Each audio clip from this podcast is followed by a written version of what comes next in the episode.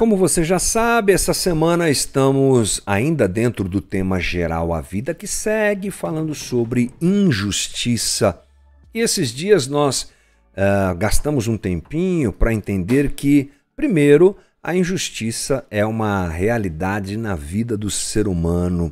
Ela está diante de nós. Louco é aquele que não para para enxergá-la, não deseja perceber isso Louco é aquele que abraça um evangelho que despreza essa realidade, um evangelho triunfalista, infantil, coisa que não é boa para nossa fé.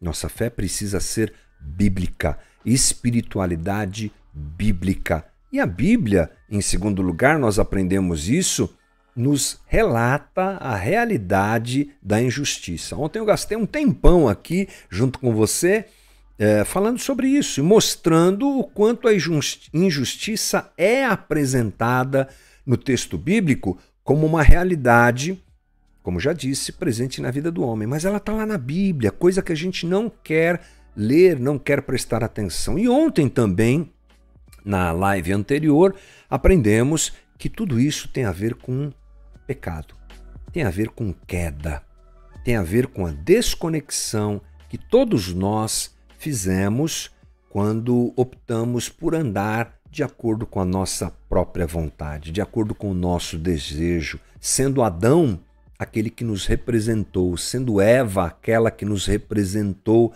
nessa escolha tão infeliz e que todos nós de alguma maneira fazemos, não é? E nascemos nessa condição pecaminosa e colhemos os frutos tristes de tanto afastamento de Deus, desse afastamento para com Deus, melhor dizendo. Dentro de, disso, nós temos a injustiça como prática, como escolha, como coisa que faz parte da nossa natureza. Eu li ontem João nos dizendo que toda injustiça é pecado. Então hoje nós continuamos, é claro, com esse tema e esse tema ele vai se afunilando porque ele precisa de uma re resposta. Nessas duas primeiras conversas entendemos que a injustiça está aí. Entendemos também que a justiça está inclusive uh, apresentada como realidade no texto bíblico. O que, que a gente faz com isso? Como a gente lida com essa realidade? Para onde nós vamos diante dessa realidade? Então hoje continuamos mergulhados no texto para tentar entender um pouco melhor o que, que a gente faz com isso. Bom, e eu começo dizendo para você que a vitória da contra a injustiça ela está na cruz. A cruz de Cristo traz a vitória contra a injustiça.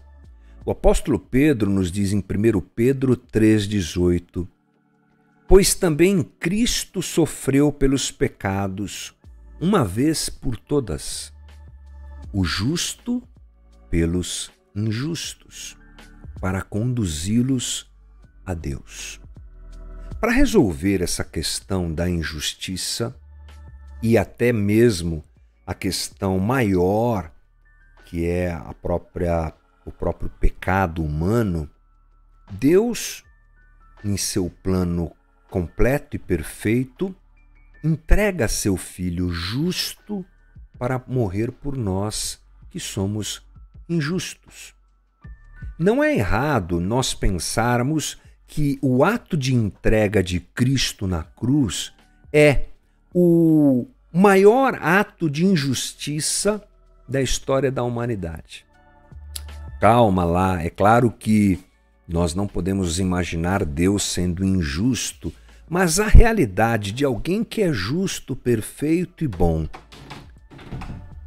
indo para a cruz, deve nos chamar a atenção.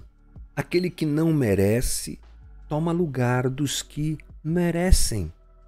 Aquele que não é toma lugar de quem é.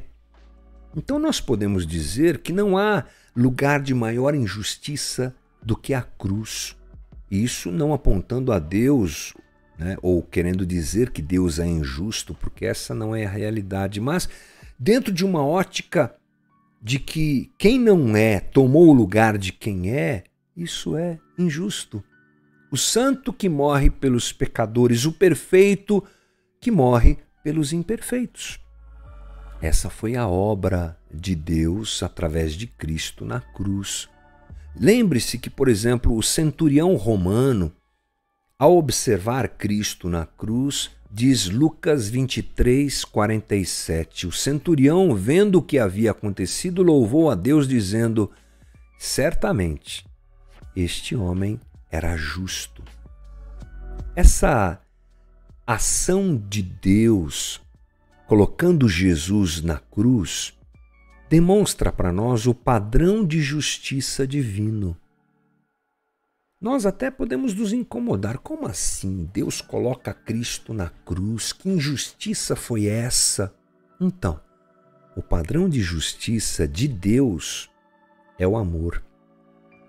Nós não entendemos isso, ou se entendemos, o, o entendemos com muita dificuldade. O padrão de justiça de Deus é o amor. O padrão de justiça humano, ele é atrapalhado pelo pecado. Ele é uh, desviado pelo pecado. E pelo fato de nós sermos pecadores e carregarmos a injustiça em nós. O padrão da justiça de Deus é amor.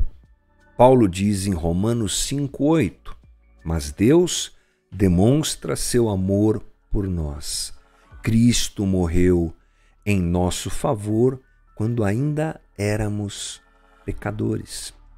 O amor de Deus, portanto, ele é demonstrado através desse ato que para nós é incompreensível em toda a sua plenitude, porque nós não faríamos isso. Essa ideia de alguém que é justo, bom e puro morrer por quem não é, por quem é pecador, por quem não merece, é uma grande dificuldade para nós. E já disse aqui algumas vezes nas nossas conversas que a ideia da graça de Deus que alcança todos nós, mesmo não merecendo, ela é única na história da religião humana e ela está presente só no Evangelho de Jesus Cristo. Um Deus que voluntariamente morre por quem não merece, só o Evangelho de Cristo apresenta isso.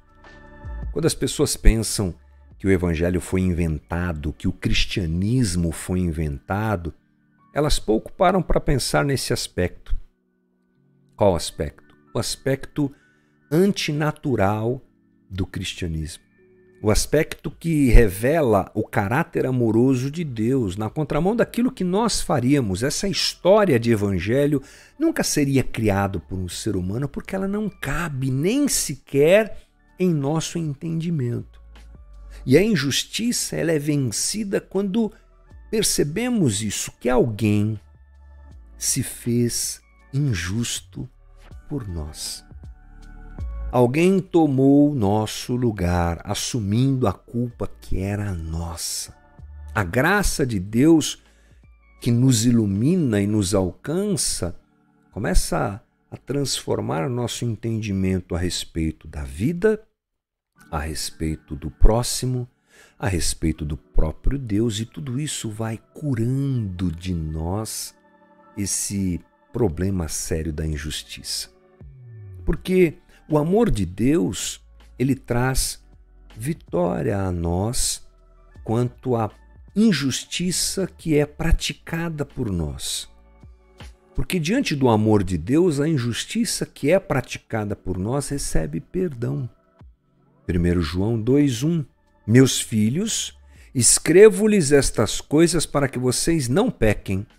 Se porém alguém pecar, temos um intercessor junto ao Pai, Jesus Cristo, o justo. Olha que coisa interessante. O amor de Deus encobre a nossa multidão de pecados. Onde abundou o pecado, abundou a graça, o amor e a misericórdia de Deus. Diante do amor de Deus, a nossa injustiça, aquela que nós vivemos e praticamos, ela é perdoada. Olha o caminho da cruz aí resolvendo esse problema. A segunda coisa é que a injustiça que nós sofremos, nós recebemos através do sacrifício de Cristo e da ação divina em nós consolo.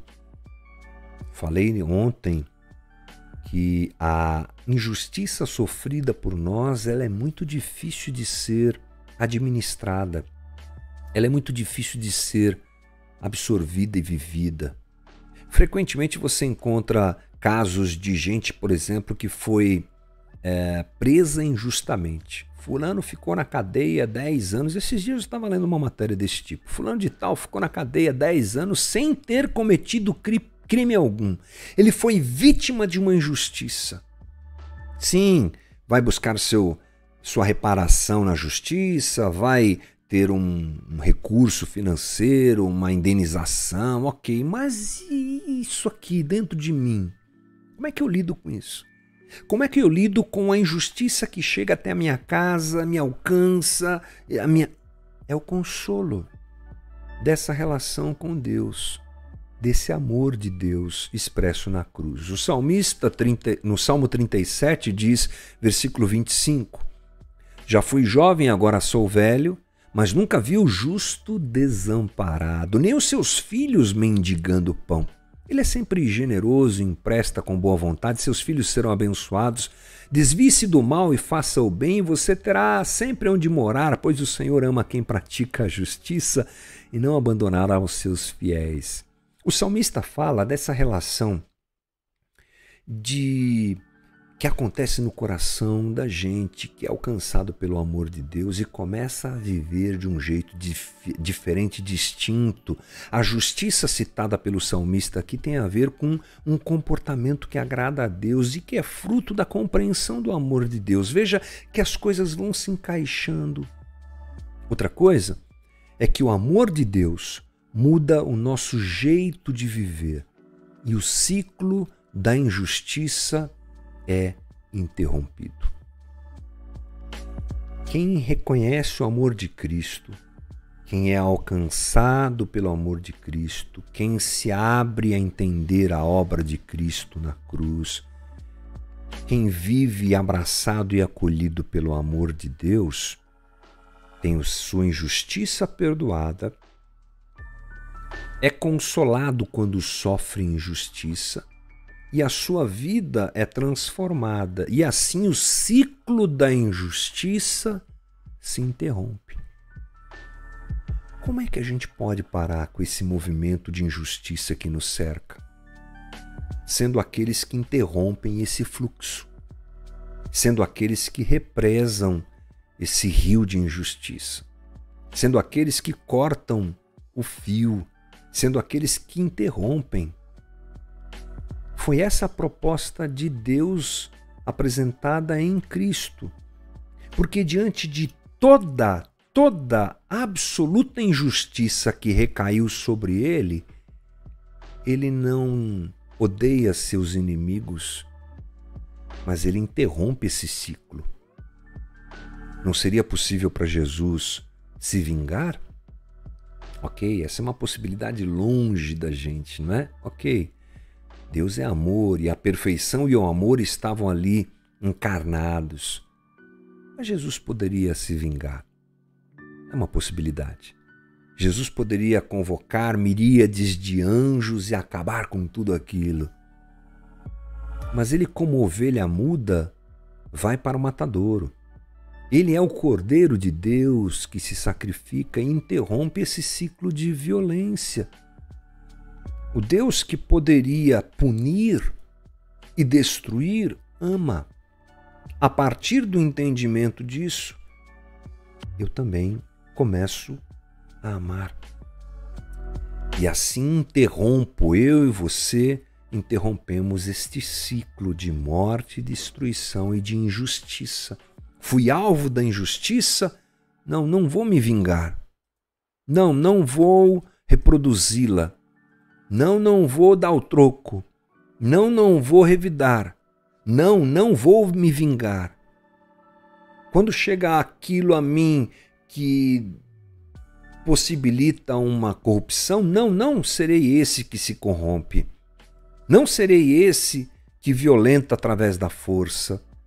Não, não serei esse que, ao ser colocado num lugar, numa posição para praticar a justiça, se deixa levar pelo poder e e é corrompido pelo coração. Não, eu não farei isso. Deus me ajudará. E a humanidade começa a viver sopros de justiça. Deus mostrando que ainda está entre nós, ajeitando corações, consertando caráter, mudando o coração de gente que vai sinalizando: aqui tem a justiça de Deus.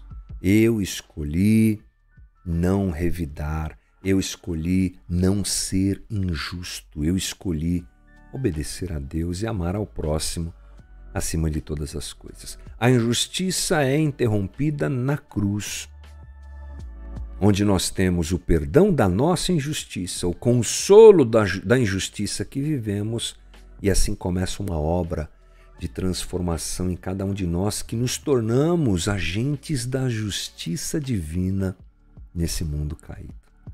Que Deus nos ajude, não é? Amanhã eu continuo falando sobre esse movimento de transformação que acontece na vida da gente. E esse é o nosso novamente de hoje. Bora lá, gente.